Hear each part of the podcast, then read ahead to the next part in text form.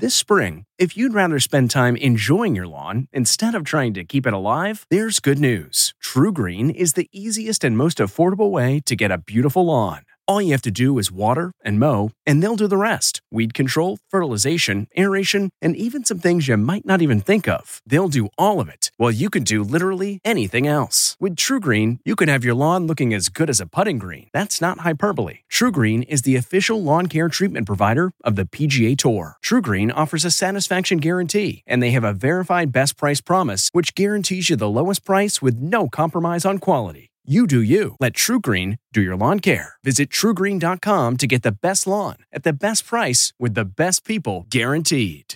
This episode is brought in part to you by Audible, your go to destination for thrilling audio entertainment. Whether you're looking for a hair raising experience to enjoy while you're on the move or eager to dive into sinister and shocking tales, Audible has an exclusive collection of thrillers from best selling authors that will keep you on the edge of your seat like James Patterson's first audio only thriller, The Coldest Case. Experience stories like never before, where every chilling detail is brought to life by captivating sound design. Plus, as an Audible member, choose one title a month to make yours forever. And now, new members can try Audible free for 30 days. Just visit audible.com slash WonderyPod or text WonderyPod to 500, 500. That's audible.com slash WonderyPod or text WonderyPod to 500 500. I'm Margaret Brennan in Washington, and this week on Face the Nation, the second impeachment of former President Donald Trump is now headed for the history books. And President Biden steps up efforts on securing vaccines and getting America's schools reopened. Last week, America relived and learned some terrifying new details about the January 6th attack on the Capitol. But in the end, the result of the attempt to convict former President Trump was predictable and political. There were some plot twists, like Minority Leader Mitch McConnell's condemnation of Mr. Trump immediately after he voted to acquit him. For a disgraceful, disgraceful dereliction of duty. Leader McConnell's defense for his vote the Senate was not the right court for conviction. We have a criminal justice system in this country. We have civil litigation and former presidents are not immune from being accountable by either one. Asked about censuring to punish the former president. Instead, Speaker Pelosi called it a cowardly way out for Republican senators. We censure people for using stationery for the wrong purpose. We don't censure people for inciting insurrection that kills people in the Capitol. Democrats warn that without accountability, violence like that seen on January 6th could happen again. I fear, like many of you do, that the violence we saw on that terrible day may be just the beginning. We'll talk with one of the prosecutors, Colorado Congressman Joe Neguse. Plus, an exclusive conversation with British Prime Minister Boris Johnson. He too weighed in on the Senate verdict. After all the toings and froings and all the kerfuffle, American democracy is strong. We'll also talk to the head of the Centers for Disease Control, Dr. Rochelle Walensky, about President Biden's back to school plan and those new virus variants. The CEO of Rite Aid Drugstores, Heyward Donigan, will be with us to tell us how her company plans to help with getting Americans vaccinated. Plus, we'll check in with Dr. Scott Gottlieb. It's all just ahead on Face the Nation.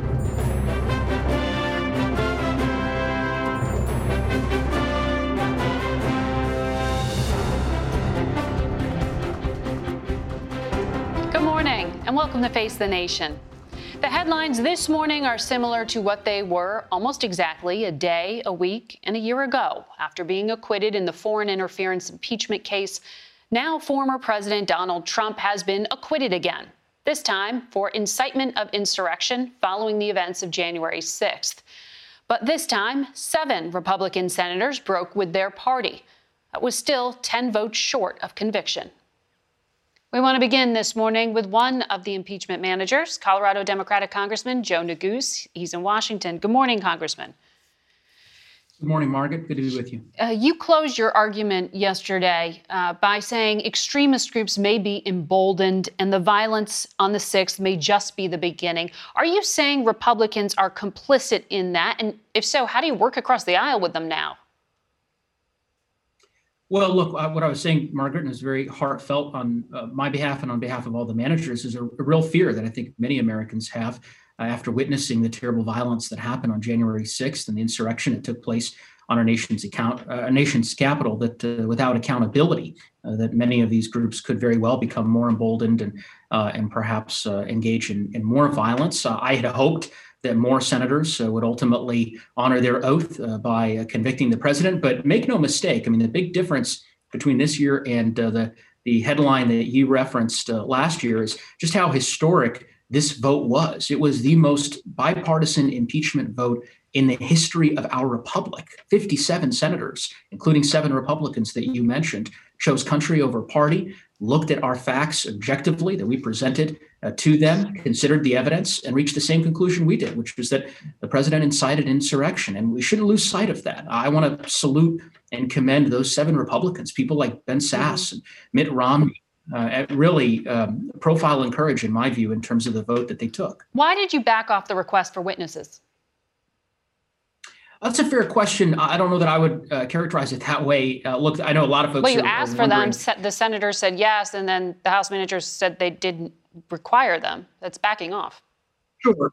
Well, no. So uh, here's what I would say, and i am happy to answer the question. So, uh, lead manager Raskin touched on this yesterday. He proceeded with a request for one witness, uh, not multiple witnesses. The request was for that video testimony, a deposition testimony, which is how uh, that's been done in prior impeachments. Uh, for example, during the Clinton impeachment in 1999 of Congresswoman uh, Herrera Beutler, Given what we had learned about her statements just the night before and the full extent of her remarks, uh, rather the conversation she had with uh, Minority Leader McCarthy uh, that he had with President Trump. And clearly that conversation went directly to the president's state of mind. And in our view, and in the view of clearly 57 senators, supported our theory of the case. Uh, so we proceeded, uh, and lead manager Raskin rather proceeded with that request. It became very clear to us that President's counsel uh, was willing to stipulate to allow that statement to come into evidence and be considered by the Senate. And that was an important stipulation. Ultimately, uh, lead manager Raskin read out that statement both to the yeah. United States Senate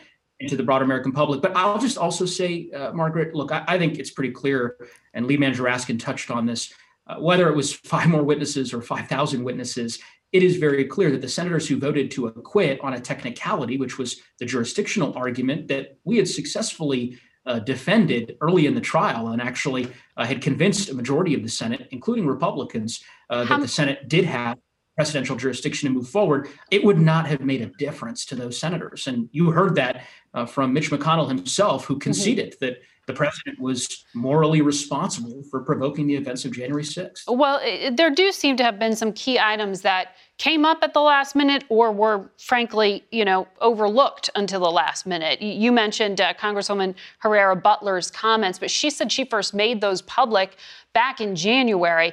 I also want to play for you these comments from Republican leader McCarthy that were on CBS coverage during the siege. I'm giving you the opportunity right now that your precious and beloved United States Capitol and our democracy is witnessing this. Call the spade a spade. I was very clear with the president when I called him. This has to stop, and he has to. He's got to go to the American public and tell them to stop this. This is not who we are. This is not who his supporters are. This is more than politics. This is the foundation of this nation. This is the democracy that we are supposed to be the torch for the rest of the world. This is not the view we should see, and nobody should encourage it, and nobody should be a part of it. That's the Republican leader saying on live television he personally asked the president multiple times to call off his mob. Why leave key moments like that on the table? I, I disagree with the premise of that that question, Margaret. That yes, that statement that you just mentioned, certainly we're aware of. I think, and again, I defer to lead manager Raskin on this evidentiary point, but the full extent of the conversation that uh, Leader McCarthy had with the president is what uh, we and the country learned about uh, just in the last 48 hours. The president's response to Leader McCarthy that those uh, rioters, insurrectionists cared more about the election results than he did. Uh, that was new information. And so it was important for the Senate to consider that. But again, but when you wanted to have asked McCarthy um, your, yourself these questions, I mean, there, as I'm sure you've seen reports and comments from Democratic senators like Chris Coons that you know this this just would have taken too long. If the stakes were as high as you're saying, why not hear from these witnesses? I, I'd say a couple of things. First, it was very clear, uh, and again, I defer this to Leader Manager Raskin, but my understanding uh, that witnesses that were not friendly to the prosecution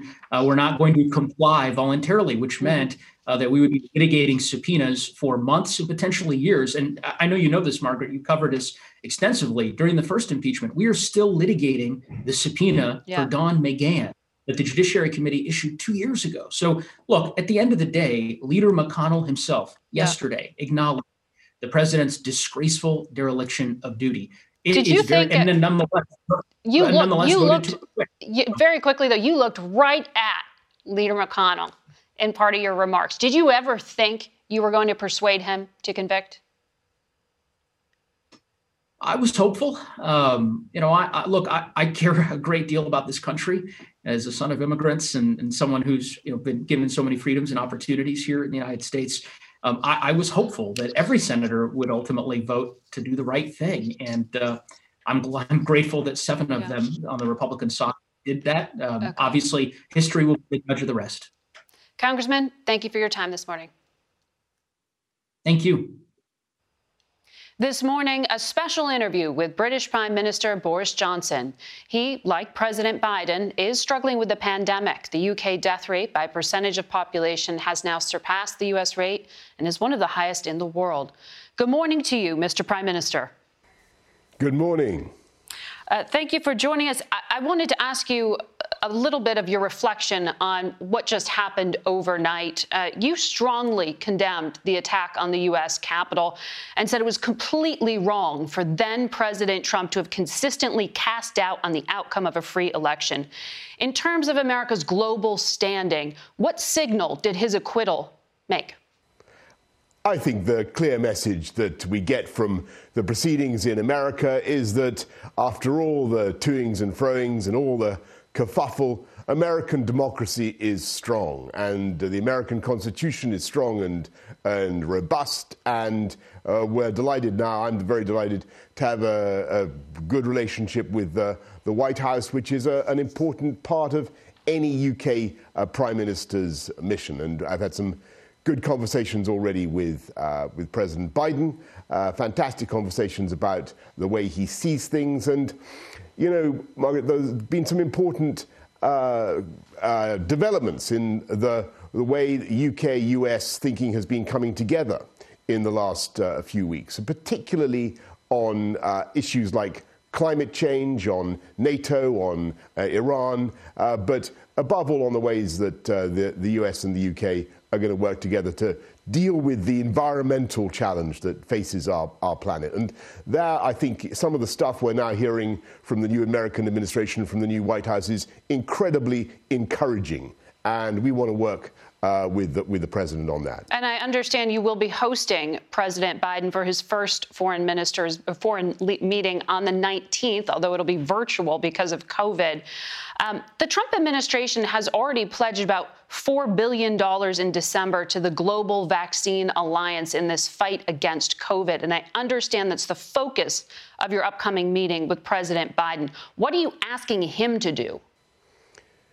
The United States uh, and the UK both have an incredibly proud record of supporting the COVAX Global Vaccine Alliance. So, together, uh, we contribute huge sums to ensuring that countries around the world that are less fortunate than ours have access to, to vaccines. And we'll be working to, uh, to make sure that that happens. What I also want to see is uh, the, the, the, US and the UK working together to learn the lessons from the, the pandemic and to build back better together. I'm uh, thrilled that President Biden uh, has also got a slogan, uh, Build Back Better. I think, well, I think I claim that uh, yeah. we used it first. So, to be truthful, I think we, we, we nicked it from someone else before I started using it. But it's the right slogan, uh, Margaret. We've got to learn from this pandemic. We've got to learn about how to to share information, how to, how to share uh, drugs properly, how to make sure we don't hoard things like uh, personal protective equipment, as you saw earlier on in the pandemic. And we've got to make sure that we, we are distributing vaccines. Uh, in, the, in the UK, we now have one of the fastest vaccine rollouts anywhere in the world, as, as your viewers may perhaps know. Uh, that's, we've, uh, I think, we've done almost 15 million vaccinations in, in, in our country. Almost, I think, more than one in four adults has now had a vaccination. Uh, that's, that's tremendously fast progress. But we want to make sure that we work with countries like, like the United States so that everybody gets a vaccination. There's no point in, uh, in great countries like the United States, uh, the UK, vaccinating our own populations if we don't ensure that everybody gets a vaccination. So you're this asking the U.S. for more money towards that? Uh, the US has already been extremely generous, as you said yourself, and the UK is the second biggest uh, contributor to, to COVAX and uh, to the global anti uh, virus, the, the, uh, the Vaccination Alliance, uh, that, the Gavi organization, uh, and we'll continue to do that. I want to ask you about what the World Health Organization report actually constituted, because the Biden administration yes. was clear. They have deep concerns about the investigation about Chinese interference, and they are demanding that China hand over data about the early outbreak. Are you joining them in that call? Is China obscuring what happened?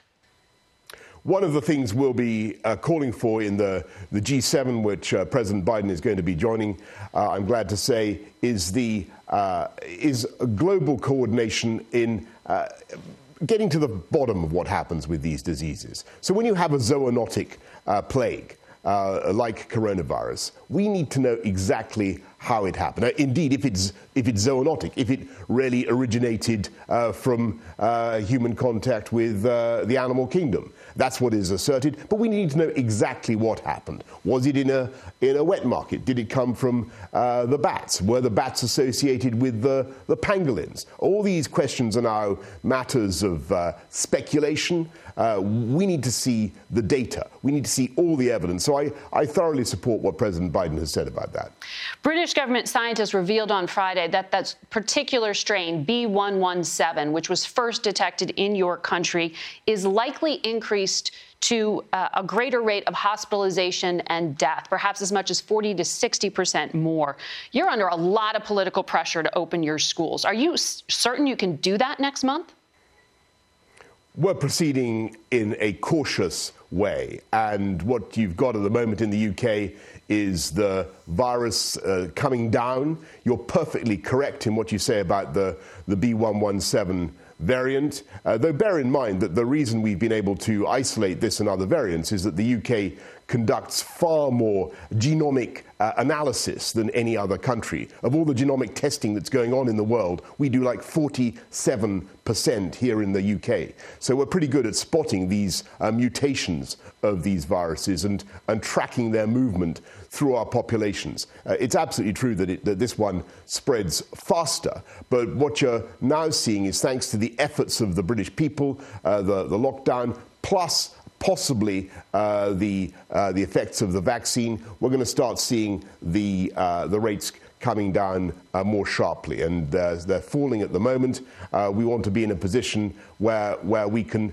begin to open up. So, what I've said, Margaret, is that on March the 8th, we want schools to go back if we possibly can. Uh, I'm not saying that uh, we're uh, announcing that today because we're going to be saying a lot more on the 22nd of this month. We'll be making clear our roadmap. And I think what people want to see, and, and this may be the same in the US as well, is clarity about the way forward and taking steps to unlock that you don't then have to reverse. Exactly, because, because I think is what and that's so what I want to pr- that's what I want to press you on, though, people. Mr. Prime Minister, because when you announced you were shutting schools in January, and you would really prioritize for a long time keeping open schools, when you said they've got to shut down in January, you said they were because they might be vectors of transmission for the community. If you've got this strain circulating and you believe schools are vectors of transmission, how can you reopen them? The answer to, to, that is that you need to see what the uh, effect of the vaccination program is in removing likely uh, victims uh, victims in the, in the sense of uh, people who suffer either death or serious disease, uh, what the success of the vaccination program has in removing those people from the path of the, of the disease, and uh, also what's happening with the, the rate of infection. It's now coming down, Margaret, very considerably uh, in our country. What we don't know is quite how fast it's going to be coming down in the next couple of weeks.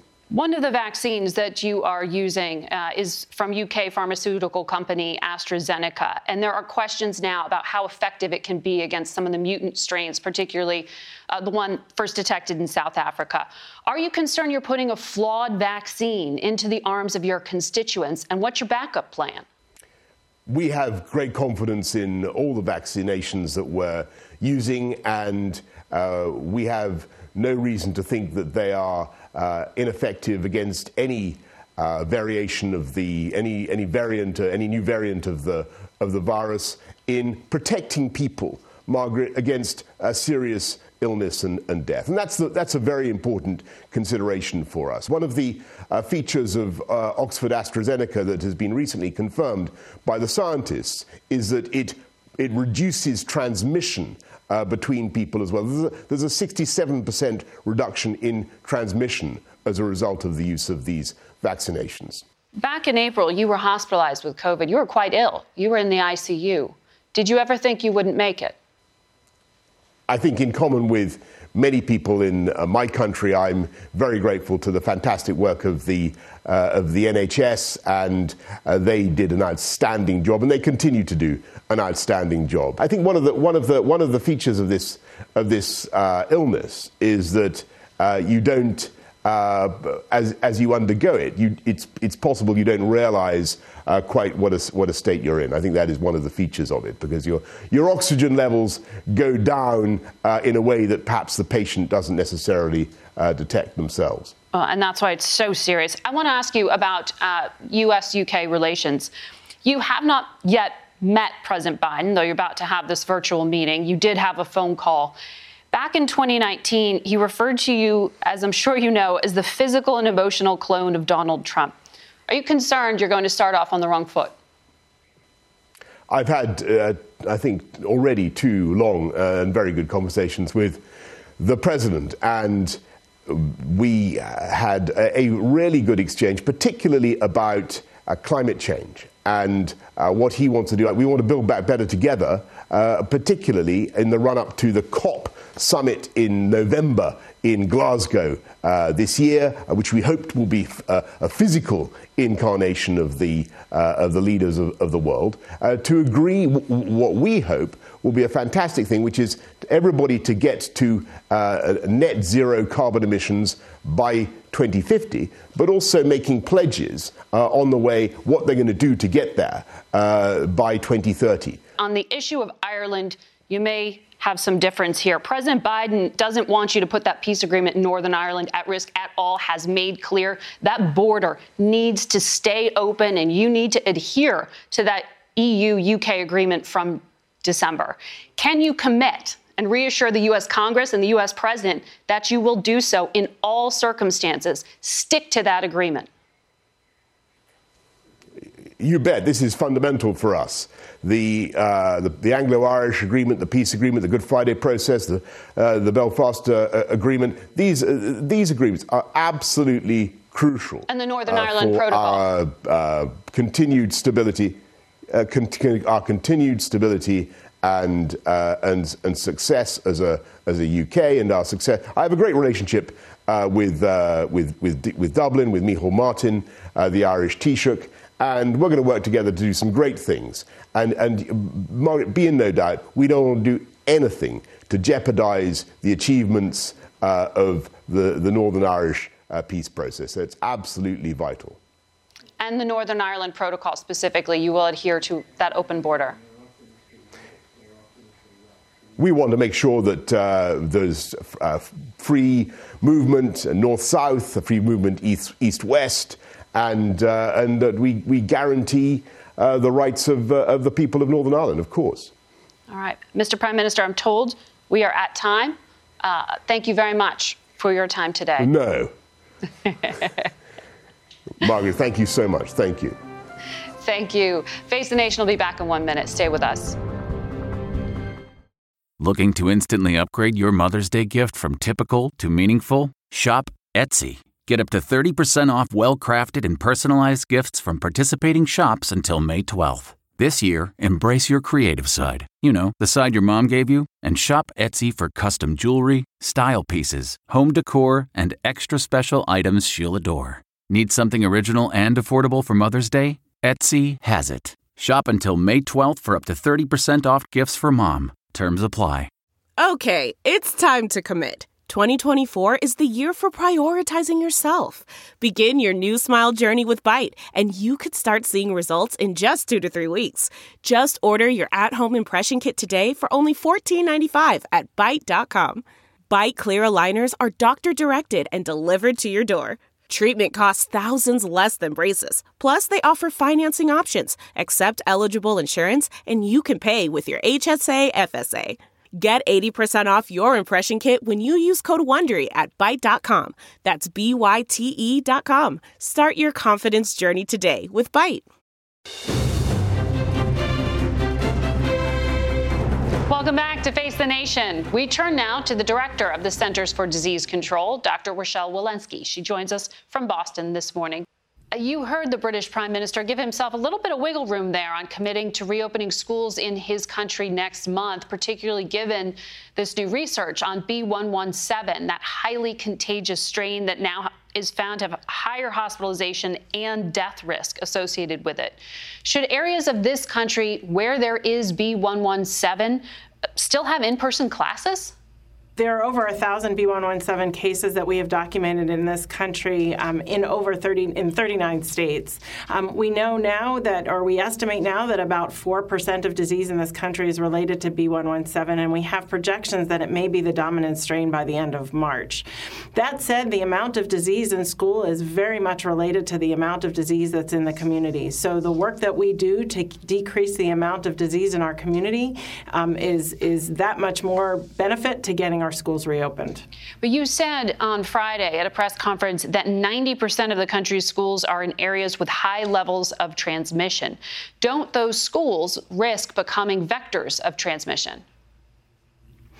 So what we know from the from the literature, from the scientific literature, is that most disease transmission does not happen in the walls of the school. It comes in from the community. There's very limited um, transmission between students, between students and staff, um, really mostly between staff to staff when there are breaches in mask wearing. So what we're really advocating for now is um, working to get our, especially in the in the high areas of transmission, the red zones you just talked about, getting our K to five kids back in a hybrid mode with universal mask wearing and six feet of distancing. So those protocols still apply with these new variants in places like South Florida or California where there is a, high degree of these mutant strains?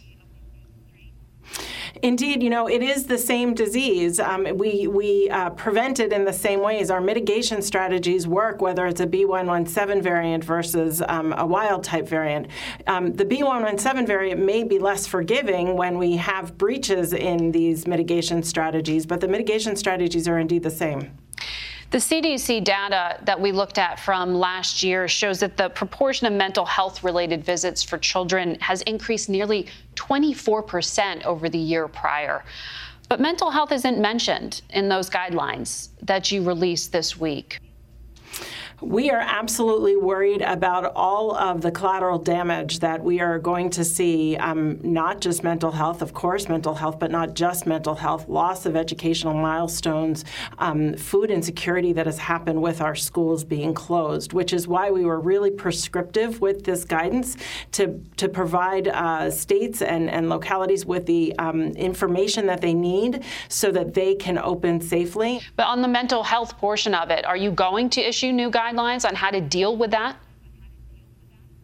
Well, we will we will be certainly watching that space, and and uh, we'll be looking to our mental health colleagues and and looking to where and when guidelines are required necessary. When you were last with us, it was just right before the inauguration. Um, and at that time, you predicted the country would be at close to half a million deaths by mid February. That's almost exactly where we are right now. What do you think the trajectory is from this point? You know, I think so much depends on how we as a country behave. Um, we still have um, 100,000 cases a day. We still have somewhere between 1,500 and 3,500 deaths per day. And yet we see some communities relaxing some of their mitigation strategies. We are nowhere out of the woods. And as you note, as if we relax these mitigation strategies with increasing transmissible variants out there, we could be in a much more difficult spot. So, what I would say say is now is the time to not let up our guard. Now is the time to double down, still with 100,000 cases a day, still with over two and a half times the cases we had over the summer. So you're talking about places like Montana and Iowa where they have lifted masking requirements. You say that's a mistake. Indeed. Indeed, I, I, think we're not out of the woods yet. We need to get our kids back to school. We need to get um, our communities uh, back to some um, normal functioning before we can start thinking about letting up our mitigation strategies. I want to ask what you've changed since you've taken the job at the CDC, because when you were with us last, you talked about the need to scale up surveillance and sequencing to basically figure out where these new variants are and to do it quickly. Um, I, I, think that there's a lot of change that's happened at the CDC. I'd invite my colleagues there to, to comment as well. What I will tell you is, first of all, we've released the school guidance, which has been long in coming. We've really wanted to get that out, and now we have done so. In terms of the variants specifically, um, we have uh, much more sequencing happening. Um, we have collaborated with departments of public health. Each state is now giving us uh, uh, strains for, for sequencing. We get over 700 of, 750 of those per week. We have collaborated with um, with commercial labs with the intent of sequencing over 6,000 uh, uh, uh, viruses per week, as well as collaborations with universities with the intent of really, really scaling up our sequencing so we can have a really good sense of how many variants are out there and where they're located. But how much are we actually getting a glimpse of right now? Where are we? 5%, 10%?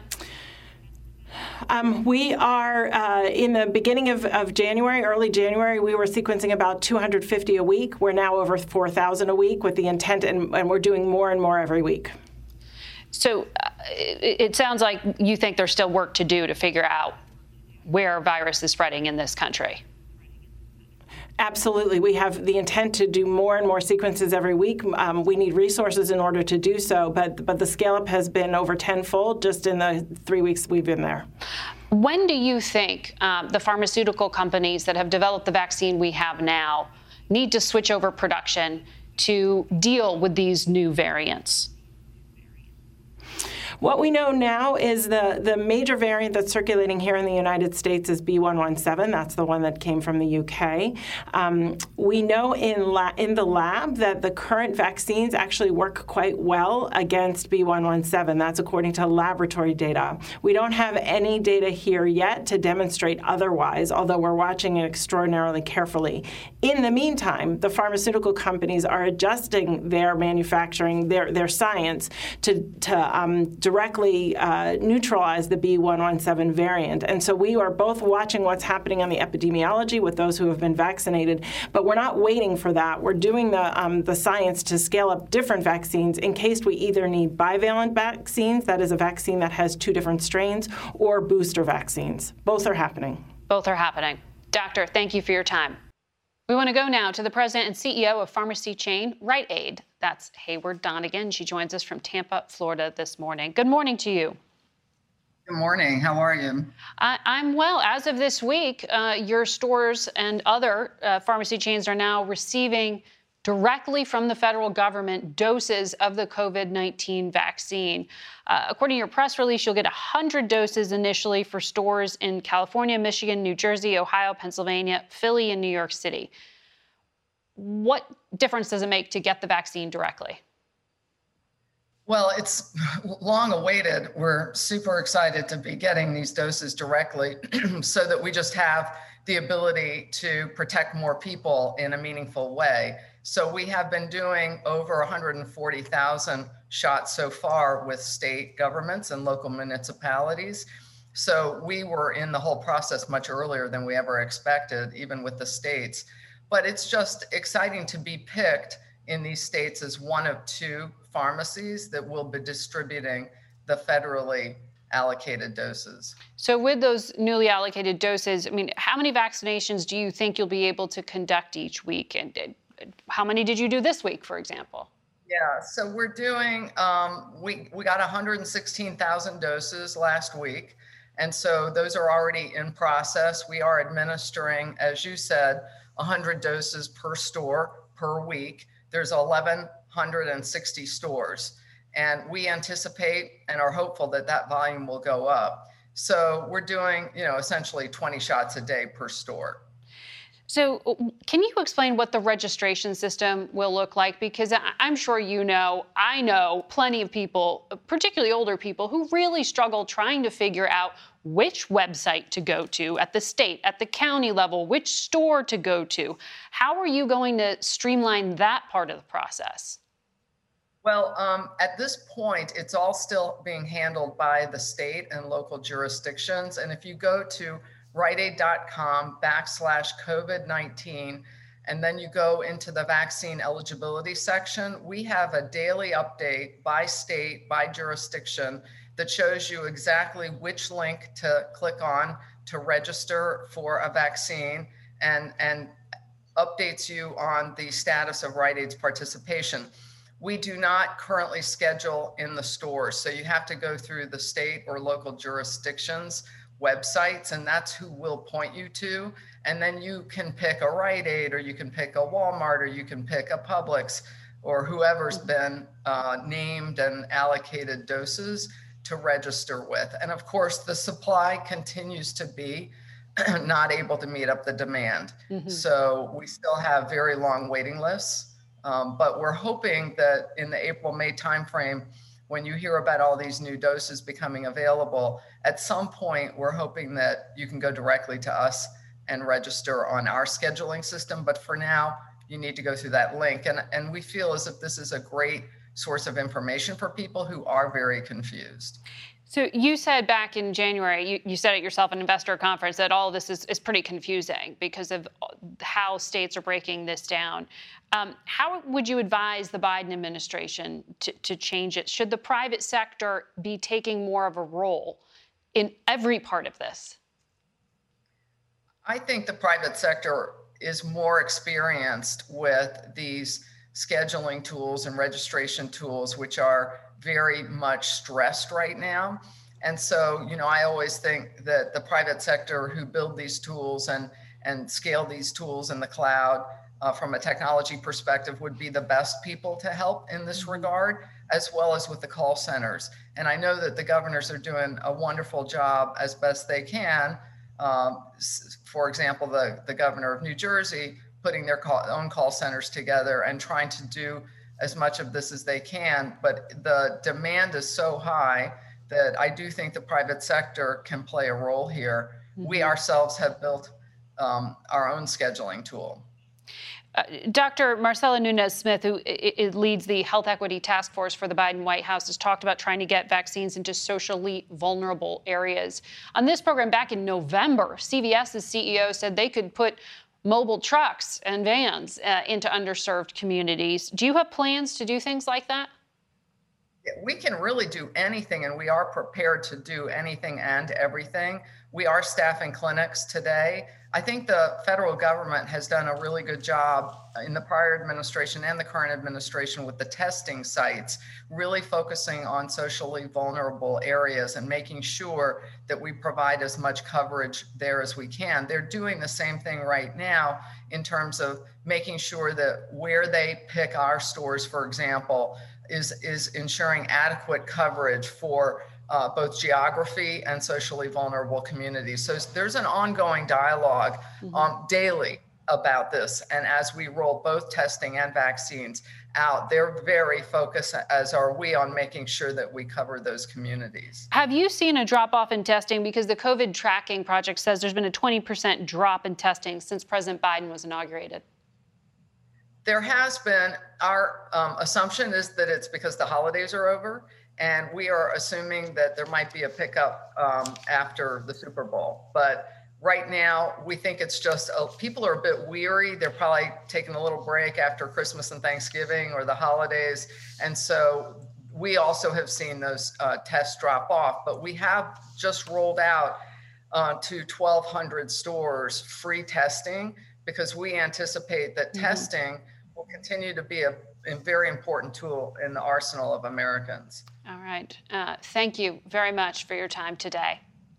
Thank you. We turn now to former FDA Commissioner Dr. Scott Gottlieb. He sits on the board of Pfizer as well as Illumina, and he joins us from Westport, Connecticut. Good morning to you. Good morning.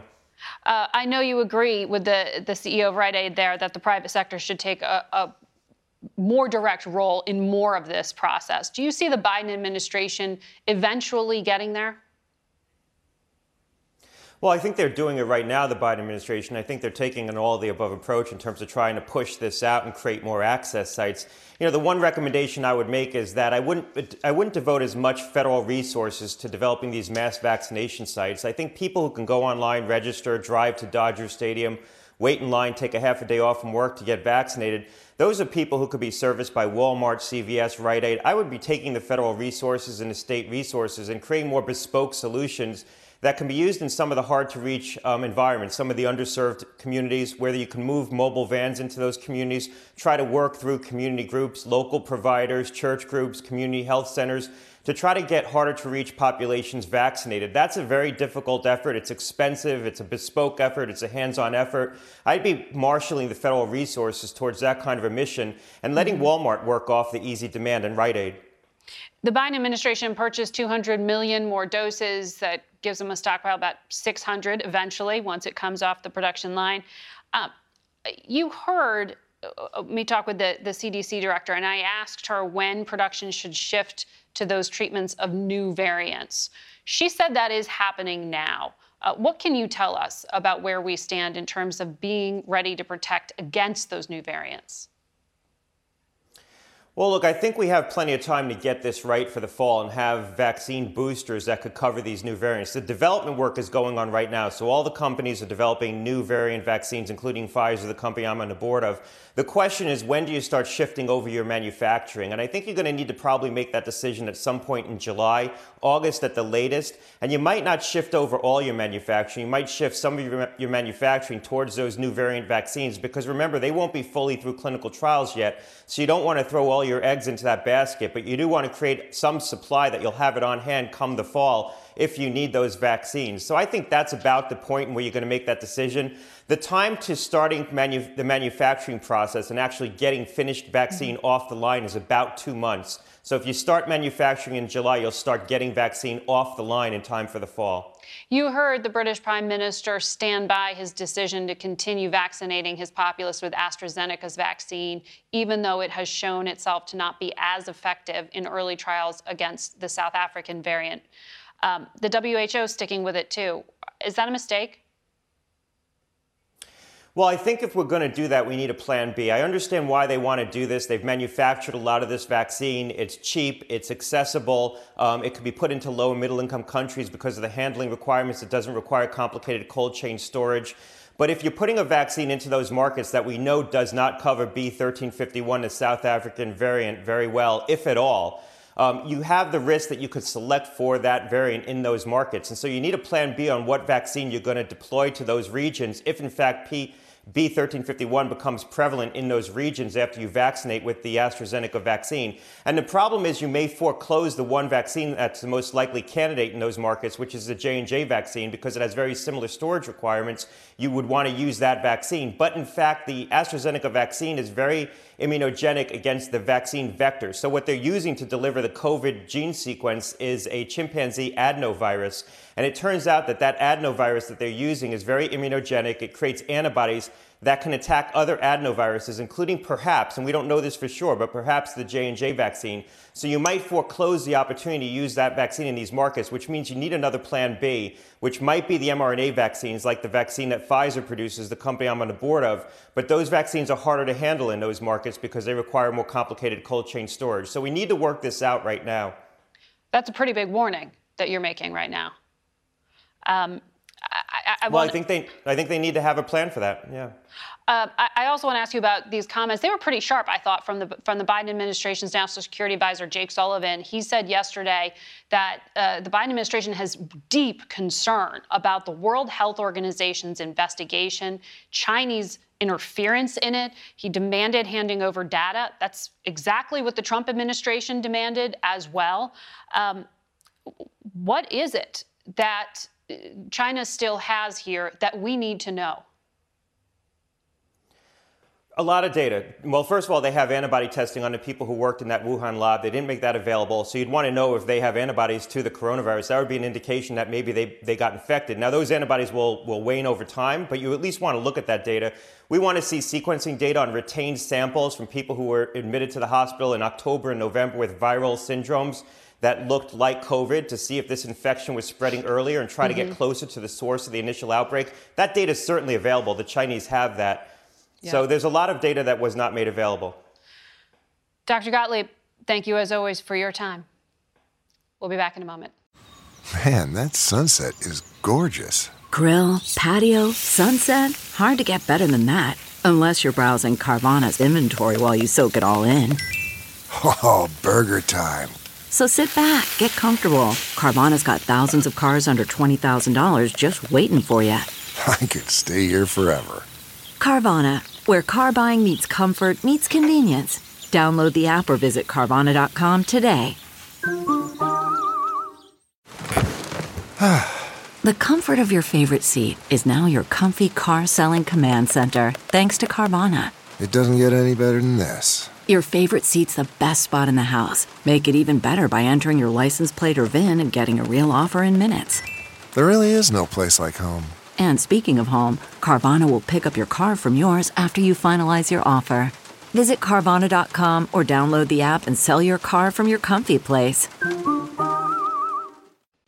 The Senate impeachment trial put on display some harrowing new sights and sounds from January 6th as protesters stormed the Capitol and made their way into the Senate chamber.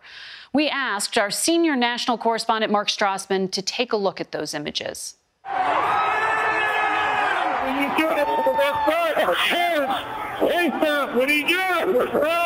January 6th, American democracy's day of infamy. Watching this montage of mayhem, USA! USA! USA! It's spasms of menace and malice. This is America? We were normal, good, law abiding citizens, and you guys did this to us! We learned a lot this week about how appalling many moments were. Pro Trump rioters bludgeoned police, dragged them down flights of stairs. Looked like a medieval battle scene. Uh, at one point, I got tased. People were yelling out, you know, we got one, we got one. More clear than ever, the mob of hunters almost got elected leaders. Nancy! Where are you, Nancy? Here you see Senator Mitt Romney abruptly reversing course away from rioters now inside the Capitol with gallows set up outside. The Secret Service whisked away Vice President Mike Pence and his family. An aide carried what appeared to be one of the three nuclear footballs.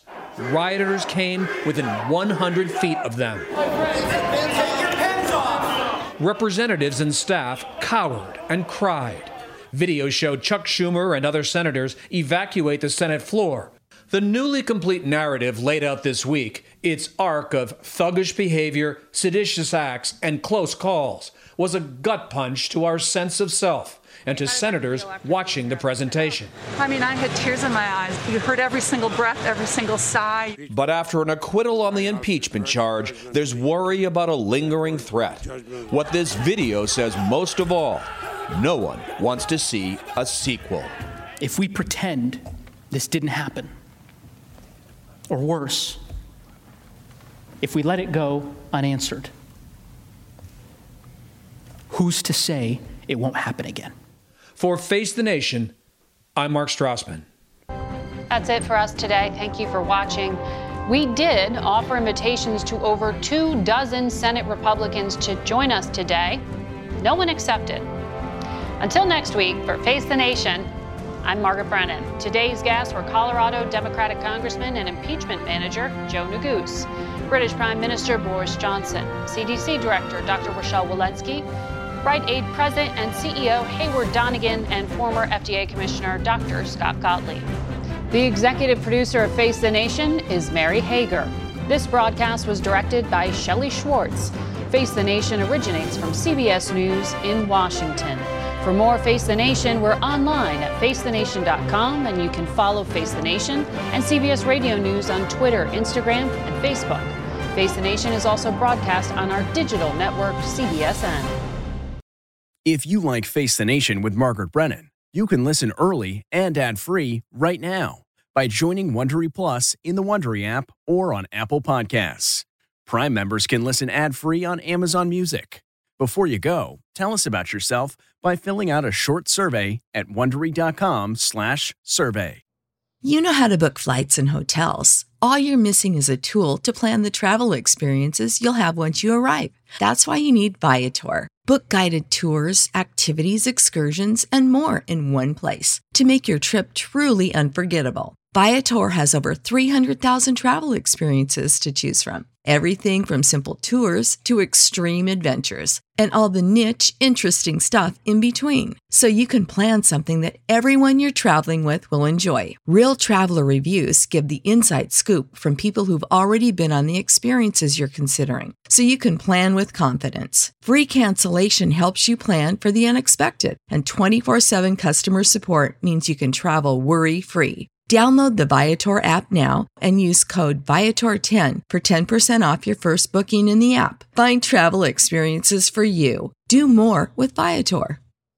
Survivor's back, and so is On Fire, the only official Survivor podcast. And we have a twist a new co host, the winner of Survivor 45, Dee Valladares. Hi! Listen to On Fire, the official Survivor podcast, wherever you get your podcast.